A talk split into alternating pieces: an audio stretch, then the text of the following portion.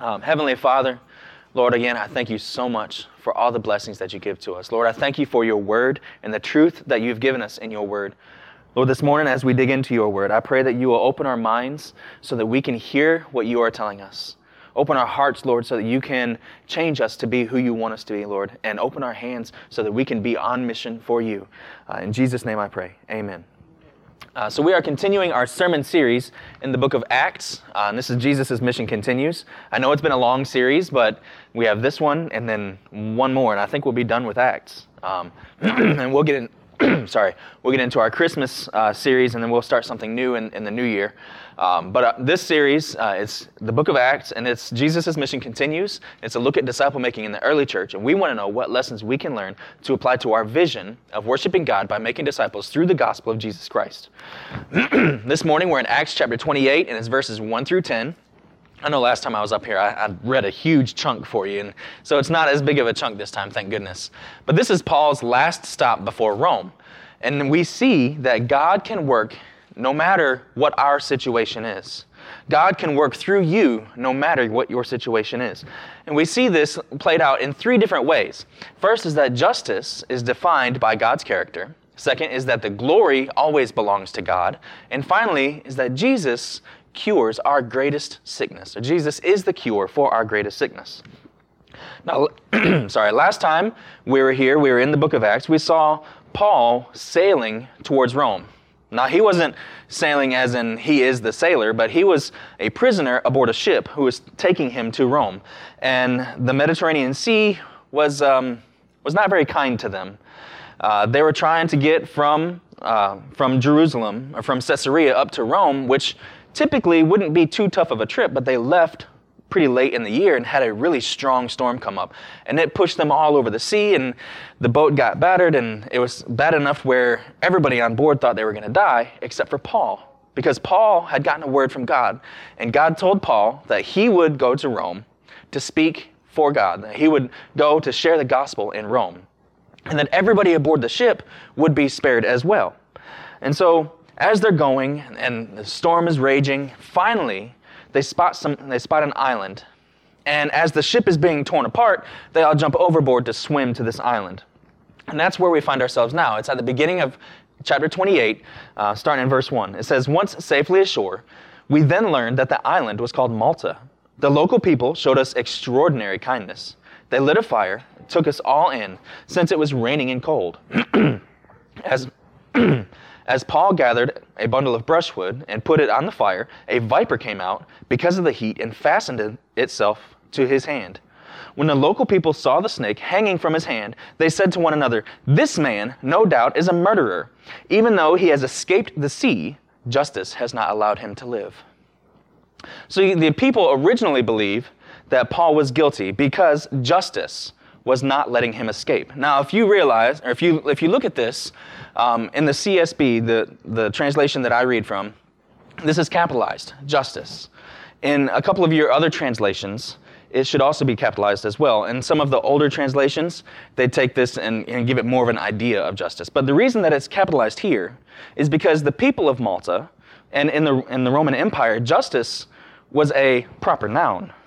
Justice was a God. And so we're not capitalizing this because justice is a God, but we're capitalizing it because it is a name. It's not just an idea of justice, but this is a name.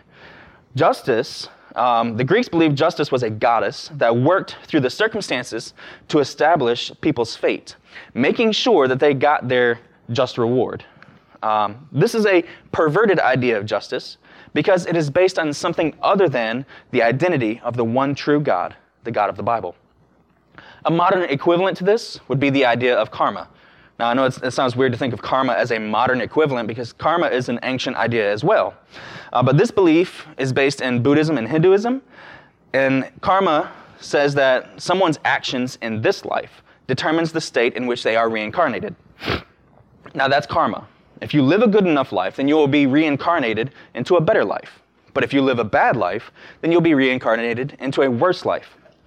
But now modern Western culture has taken this idea of karma and adopted it and, and, adjusted it a little bit because reincarnation isn't a real popular idea in our culture. And so the modern idea of karma is that if you do bad things, then bad things are going to happen to you. But if you do good things, then good things will happen to you. It's almost like you're trying to keep the universe in balance and keep the universe happy with doing enough good things so that the universe doesn't punish you through some mysterious force called karma. It's almost as if the universe is keeping score and we have to make sure we've done enough good to please the universe. This, again, is a perverted idea of justice because it's based on something other than the identity of the one true God. Secondly, it is directly opposite of what the Bible teaches. It is directly opposite of the gospel. See, according to the gospel, there is not enough good that we can do to overcome our sin. Even worse, everything that we do when we try to be good is still tainted by sin. Because of this, our relationship with God has been broken, and we deserve to be eternally punished in hell. That sounds like the good news, doesn't it? Well, the good news, it's good news because it doesn't stop there. You see, you deserve hell, I deserve hell, we all deserve hell. But God loved us so much that He sent His Son Jesus to take the punishment for our sin. He came, He lived a perfect life. He died the death that we deserve so that we can have our relationship with God restored. And we, when we believe in His life, death, and resurrection, our sins are forgiven. And our eternal destination is changed from hell to heaven. But more importantly, our relationship with God is restored. This, this is real justice. See, in the Bible, justice is about reconciliation. It's not about punishment. Often it does include punishment, but that's not the purpose of justice. In the Bible, a reflection of God's character, justice is about reconciliation. See, often we want justice to end in punishment. When we think of justice, we think we want the criminals to be in the prison. But what's the purpose of prison? It's not to lock the bad people away. The purpose is to have them learn, they, they, they learn the consequences of their mistakes and they come out to live a better life. That's reconciliation. The purpose of justice is reconciliation. You see, God is relational. Real justice is about restoring relationships because God is relational. Relationships are important enough to God that He would give His Son to restore our relationship to Him. Now, for a deeper discussion on this, I encourage you to listen to the Life School podcast, episode number 185. And the title of that episode is How Do We Love Mercy and Do Justice? Again, that's Life School podcast. It's, you know, I gave you a very short version here that goes in about 20 minutes, and they're talking about justice and how justice is about reconciliation. I don't have time to get into all that this morning, but it's a really good discussion in there. Uh, if we keep reading, uh, we'll pick up in verse 5. It says, But he shook the snake off into the fire and suffered no harm. They expected that he would begin to swell up or suddenly drop dead. After they waited a long time and saw nothing unusual happen to him, they changed their minds and said, he was a god. See, Paul shakes the snake off and he suffers no harm. And the people say that he is a god. Now, if you were in Paul's shoes, Paul's shoes, how would you respond? See, Paul could easily here use these people's beliefs, b- beliefs? He could use their beliefs that he's a god and try to manipulate them. Maybe get them to fight against the Roman guard that's holding Paul captive so that he can be free. Or maybe accept their worship and accept their gifts and live like a king. Now, we're not told exactly how Paul responds, but we can take a pretty good guess because we know Paul's character. We know that Paul, no matter what the situation is, he gives the glory to God. But what about being called a God? Wouldn't that be tempting? Wouldn't it be tempting our ego to be able to command a whole group of people? Well, we see this played out in movies and TV shows. In Star Wars, the Ewoks think C3PO is a god, and the group uses this to their advantage. In the cartoon Futurama, there's a robot, and it seems to be a lot of this going around robots. There's a robot, robot named Bender, and there's a, a group who thinks that he's a god, and he ends up using that to his advantage, and he accepts their worship. Uh, so, how does Paul respond? You know, it's a shame that we can't look here and see how Paul responds, or it's a shame that we can't look somewhere else in the Bible and see how Paul would respond in the situation. Well, actually, we can, because this has happened before. We see in Acts chapter 14, starting in verse 8. In Lystra, a man who was uh, a man was sitting who was without strength in his feet, had never walked, and had been lame from birth. He listened as Paul spoke. After looking directly at him and seeing that he had faith to be healed, Paul said in a loud voice, Stand up on your feet. And he jumped up and began to walk around. When the crowds saw what Paul had done, they shouted. Sorry, I forgot to skip. When the crowd saw what Paul had done, they shouted, saying in the Lycaonian language, The gods have come down to us in human form. Barnabas they called Zeus, and Paul Hermes, because he was the chief speaker. The priest of Zeus, whose temple was just outside of town, brought bulls and wreaths to the gate because he, uh, because he intended with the crowds to offer sacrifice. So here we see Paul, again, in a similar situation. He's being mistaken for a god, and people are coming to worship him. So how does Paul respond? We keep reading. It says, The apostles Barnabas and Paul tore their robes when they heard this and rushed into the crowd, shouting, People, why are you doing these things? We are people also, just like you, and we are proclaiming good news to you that you turn from these worthless things to the living God, who made the heaven, the earth, the sea, and everything in them. So, how does Paul respond here? Well, just as we would expect him to. He gives the glory to God. In Acts chapter 28, we're not told exactly how Paul responds, but we know he's a prisoner. But he continues to give the glory to God because we know his character. We know what he has done. We see this track set already for him. Instead of trying to manipulate the people of Malta and try to escape from Roman incarceration, he simply gives the glory to God and he goes on to continue on, onto his mission. Well, you might ask, how do I know that he continues on his mission? Well, we just keep reading.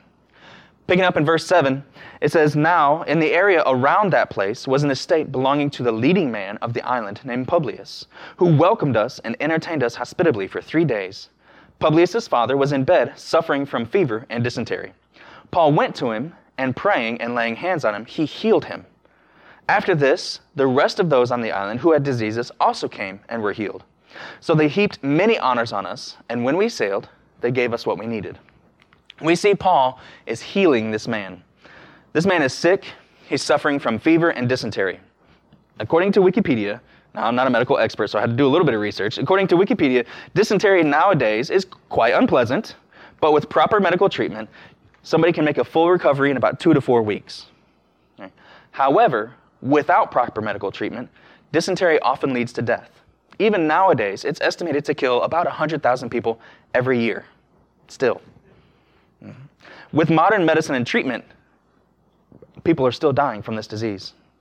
Imagine the medical treatment, or I guess lack thereof, that this man would have had. Um, how many of you ever played or know of the game Oregon Trail? It was an old computer game.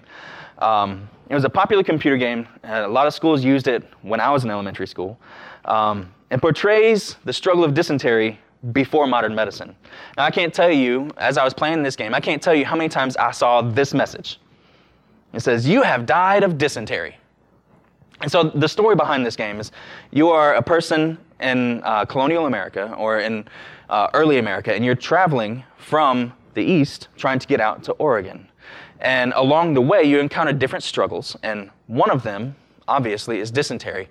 And it, it's kind of become a joke where I actually pulled this picture from a t shirt that they sell nowadays because people from my generation can recall how often we saw this message and how struggling it was to be going, you're traveling, you know, being pulled in a wagon and you're traveling, you've made it almost there, and all of a sudden you die from dysentery and the game's over. You lose.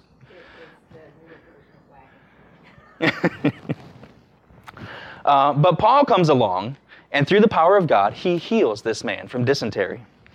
Now, we have to remember that physical healings in the book of Acts serve to point to spiritual healing. Physical healings in the book of Acts serve to point to the gospel, the spiritual healing that the gospel brings. You see, we may not be suffering from dysentery, but you and I, we were born with a disease that's much worse than dysentery. And I said, nowadays, dysentery still kills an estimated 100,000 people a year. But every single person born with this disease will die. And this disease is called sin. Death is the punishment for sin. Death is the result of sin. And the reason death is here at all is because of sin. You see, we're all sinners. And unlike other diseases, sin has a 100% mortality rate. As a matter of fact, we read in Genesis 3 that death is only here because of sin. No modern medicine or treatment can cure this disease. the only cure from this disease is an ancient cure. The Jewish carpenter from the first century provides the cure for us. This man is Jesus. He is God in the flesh, and he came and he lived a sin, sinless life, and he sacrificed himself so that he could give us the cure for our sin, so that he could take the punishment for our sin and give us his righteousness. See, he is our cure, and his sacrifice is our medicine, and his resurrection is our hope. Now, I have a question for you. What would you do if you found the cure for cancer? If you found something that would cure all cancer immediately, what would you do? It's not a rhetorical question. What, what would you do? Uh, we'd praise God. What else would we do? We'd, we'd give it to other people. We would share it. We would tell everybody about it. We would tell everybody about it. Now, cancer is a horrible, horrible disease, and it's one of the worst realities that we have to deal with in this life. But as bad as cancer is, sin is much worse than cancer. Why? Modern medicine has no hope to fix our sin. While a lot of people die from cancer, some people beat it, and some people defeat cancer. See, none of us can defeat sin on our own, but we know the cure, and that cure is Jesus. If you could find the cure for cancer, you would share it. In the same way, we know the cure for sin. We need to share it. Tell everybody about Jesus. When Paul heals this man in Malta, other sick people are brought to Paul so that he can heal them. And as he's healing their physical ailments, he's also sharing the gospel with them to heal their, their spiritual ailments. Paul, being a prisoner, is not letting, he's not sitting back and allowing his circumstances to stop him from continuing his mission. On the contrary, he's using his circumstances to spread the gospel. He's using the situation that he is put in to continue to give the glory to God and to tell other people about Jesus. So we come to our application point, our application points. And we want to know what lessons we can learn from this passage to apply to our vision of worshiping God by making disciples through the gospel of Jesus Christ. And I break our application points down into three parts knowing, being, and doing. And the first part, knowing, is to know that justice comes from God. Now, I don't mean I don't mean that God merely provides justice. Yes, that is part of what he does. But the very essence and reality of what justice is comes from God's character and how he has revealed himself to us. Remember that justice is about reconciliation. It's not about punishment, it's not about revenge, but it's about reconciliation. Jesus offers that reconciliation to us through his sacrifice on the cross. And that leads us to our second application point is to be healed and to be reconciled. Be reconciled to God through Jesus' sacrifice. Be healed from your sin through Jesus' sacrifice. See, Jesus' sacrifice does not only reconcile us to God, He is the cure for our greatest disease, sin. And sin leads to death. Now, I'm not saying that you won't die if you believe in Jesus, but I am saying that you will not suffer eternal death. See, unless Jesus comes back first, we're all going to die a physical death. And after that physical death comes something else. There's always something else after that. If we believe in Jesus' sacrifice, if we accept salvation through him, after that physical death comes life eternal with God. However, if you don't believe in Jesus for reconciliation and healing, after that physical death comes eternal punishment in hell. This is a real place, and it's a real place that we all deserve because of our sin. And without calling out to Jesus for salvation, you will get what you deserve. Finally, our doing part, our doing application, that is to share this cure. Jesus is the cure for our greatest disease. So no matter what situation you find yourself in, share this. Share this cure with those around you. Let us pray. Heavenly Father, again, Lord, I thank you for your word. I thank you for the model that Paul gives us. The, I, I pray, Lord, that we can take these lessons and apply them to our lives. I pray, Lord, that you will use us to share your glory, that you will use us to show your glory to those around us. Father, I pray that you will use us to offer reconciliation because of the, uh, the sacrifice that you gave to us. In Jesus' name I pray. Amen. So I've come to our point of application, and you can pray where you're seated. You can come to the front and pray at the cross, or you can come and pray with me. But please do not ignore the calling of the Holy Spirit this morning.